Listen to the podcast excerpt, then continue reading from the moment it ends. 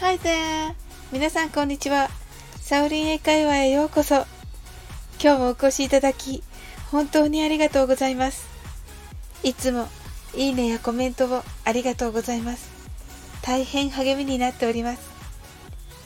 この番組はお好きなことをしながら耳だけこちらに傾けていただく聞くだけ英会話をコンセプトにお送りしています。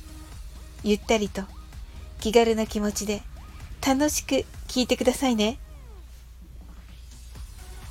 皆さん、巷でじんわりと流行っている若者言葉、チールをご存知ですか？流行にすっかり乗り遅れている私ですが、ちょっと前まで流行っていたエモいの次がチルなのでしょうか？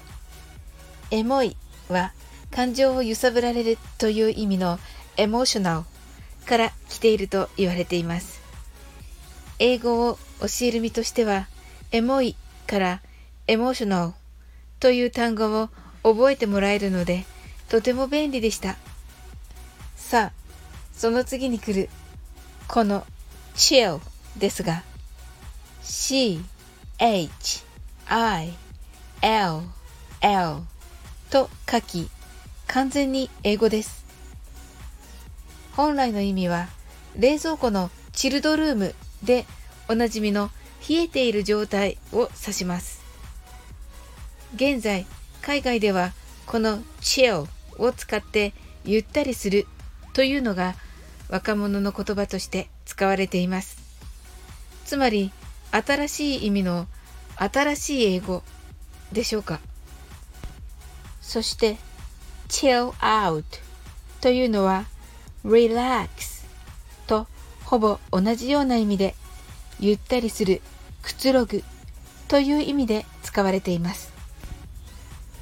最近チルアウトというドリンクも発売されましたね。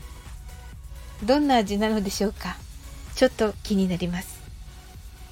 日本ではカタカナでチルアウト、またはカタカナとひらがなを組み合わせてゆったりすることをチル、チがカタカナでルがひらがなと言ったりしているようです。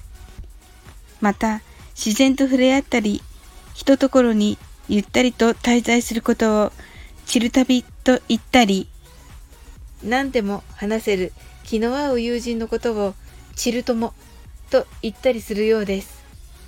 ただ、このチルやチルアウト、欧米でも若者言葉として使われており、公共の場で使うことは控えた方が良さそうです。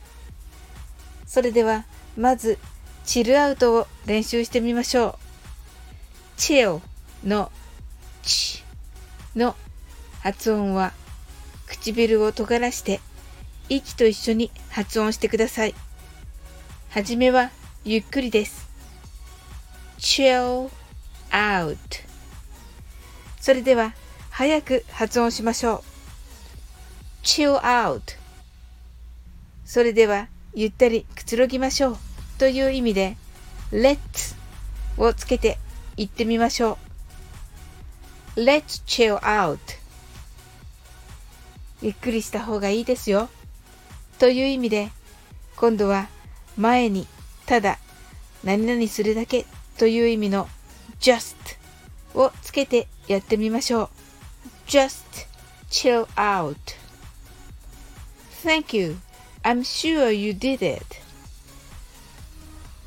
これからいろんなところでチルを聞くようになるのでしょうかとりあえずあのドリンクチルアウトはマスカット味とのことで美味しそうなので一度は飲んでみたいです最後までお付き合いいただきありがとうございますコメントやフォローいただけると本当に嬉しいですそれでは次の放送でお会いしましょう That is all for today.